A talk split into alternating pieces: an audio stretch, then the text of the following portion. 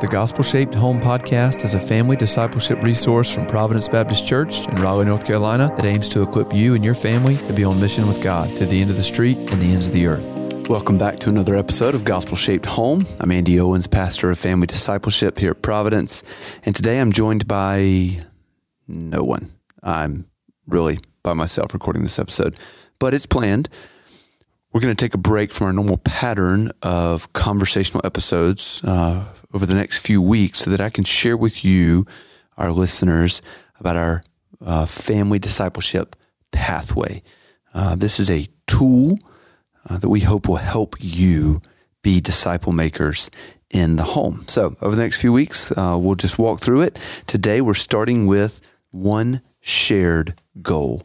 That's where it starts, one shared goal. Ready? The church and the home partner to lead the next generation to glorify God by introducing all peoples to Jesus Christ and growing them up to love and worship Him.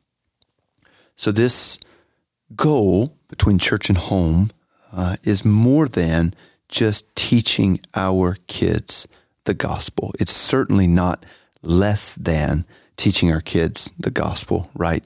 Uh, the incarnation of Jesus, His life, His death in our place, His burial, His resurrection, His ascension to the Father's right hand, the free offer of forgiveness by trusting in Him, uh, our, our children's need to hear this message for themselves, to respond in faith and repentance, to build their lives on God's mercy and grace in Jesus is foundational.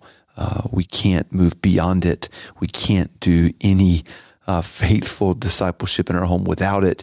But the point here is that um, family discipleship is not just about our kids hearing and believing the gospel. It really is about God's praise in all the earth. From their earliest days, we want to both introduce church and home, partner together, introduce our kids to God through Christ, but also to His mission and help them see their whole lives in light of God's great story of redemption for all nations throughout the generations. So in a sense, uh, it's about the knowledge of the glory of the Lord, filling the earth as the waters cover the sea. That's what family discipleship is about. That's the goal of it. Now, when we say partnership between church and home, uh, we mean that the parents are in the driver's seat, right? It's not Uh, it's not, hey, bring your kids to church so that they'll become Christians or they'll become passionate disciples of Jesus, uh, as if you know you take your child to school to get an education, to the Y or some soccer club to learn soccer or some other sport, uh, and you take them to church to learn Christianity. Uh, the gospel and spiritual formation is too important to contract out to anyone else. And so as a church, we want to say to you, parents, you're in the driver's seat. Now, there are lots of places in the Bible we could go to hear that, um, but I want to read a few verses from Psalm seventy-eight. These are the first eight verses of Psalm seventy-eight. It's a maskil of Asaph. Give ear, O my people, to my teaching. Incline your ears to the words of my mouth. I will open my mouth in a parable. I will utter dark sayings from of old, things that we have heard and known, that our fathers have told us. We will not hide them from their children, but tell to the coming generation the glorious deeds of the Lord and His might, and the wonders that He has done. He established a testimony in Jacob and appointed a law in Israel, which He commanded our fathers to teach to their children, that the next generation might know them, the children yet unborn, and arise and tell them to their children, so that they should set their hope in God and not forget the works of God, but keep His commandments, and that they should not be like their fathers, a stubborn and rebellious generation, a generation whose heart was not steadfast, whose spirit was not faithful to God. Now, in these verses, uh, we, we see Asaph recounting truths that he and his generation learned from their fathers. We see that in verse three.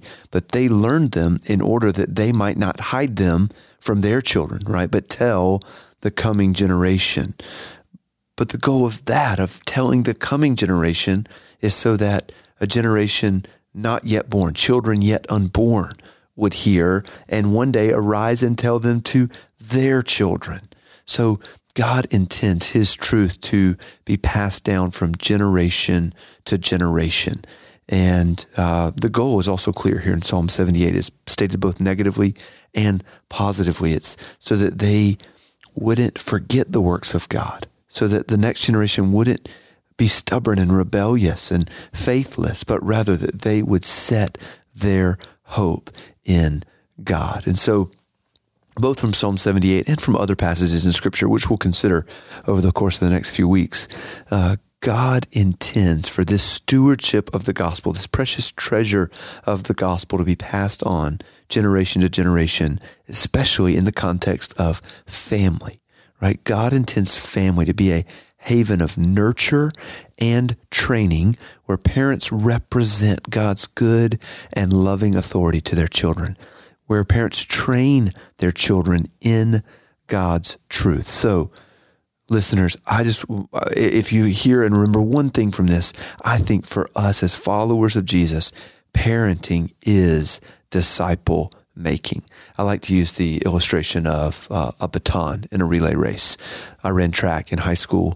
And I didn't actually run track. I pole vaulted. I ran a very short distance down to a pole vaulting pit, but I did watch a lot of other people run, and I really enjoyed watching relay races. The team I was on, we were, uh, had really, really fast sprinters and good relay teams. And um, well, the thing was about a relay race, no matter how fast you were, you had to successfully navigate the transition of Uh, passing off the baton to the next runner if you're going to win the race, right? Uh, you, you have to make sure it's securely passed on before you let go. And in a sense, uh, that's how it is for us as disciples of Jesus, right? To be faithful followers of Christ, we have to do more than just hold on to the gospel. We do have to hold on to the gospel, but we have to pass it on to others.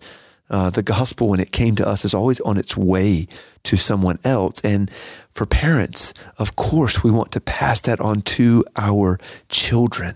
If we're calling others to find treasure in Christ, how much more ought we to want our own children to find treasure in Christ, to put their hope in God? So for the follower of Jesus, parenting is disciple-making in the home. But parenting in a fallen world under a curse of thorns and full of futility is hard, right? We get weary, we get discouraged, we get overwhelmed.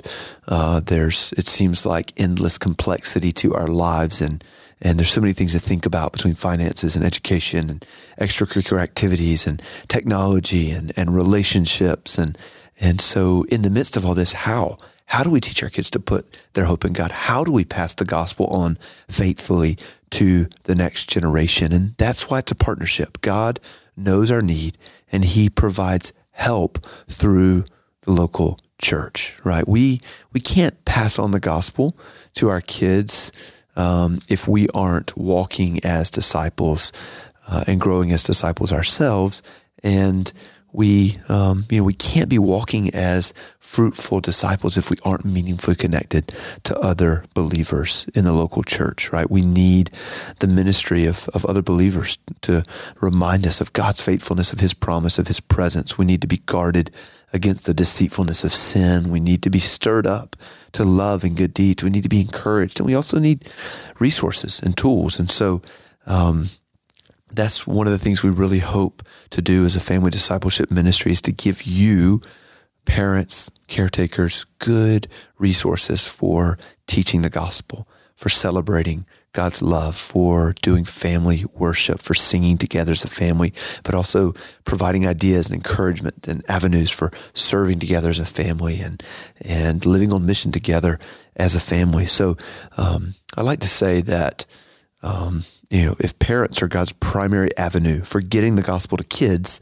the church is the primary avenue for getting the gospel to the world. So in a sense, every parent's ministry to his or her kids is a part of the church's mission to get the gospel to all the peoples of the earth. You you can't do it alone. None of us are an island, but you don't need to, right? God has provided help in the local church. And really, when it comes to our kids hearing the gospel and seeing the gospel lived out, uh, yes, we want it first and foremost to be from mom and dad.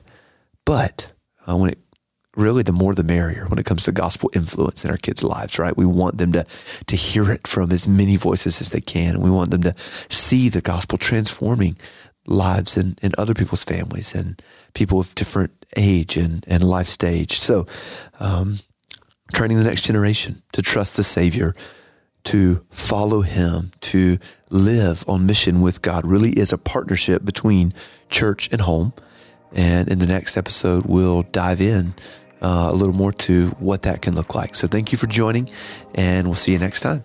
Thanks for listening to this episode of the Gospel Shaped Home podcast, produced by Providence Baptist Church of Raleigh, North Carolina. For more information and resources from Providence, visit us online at pray dot org. If you enjoyed today's episode, please consider subscribing and leaving a review on Apple Podcasts.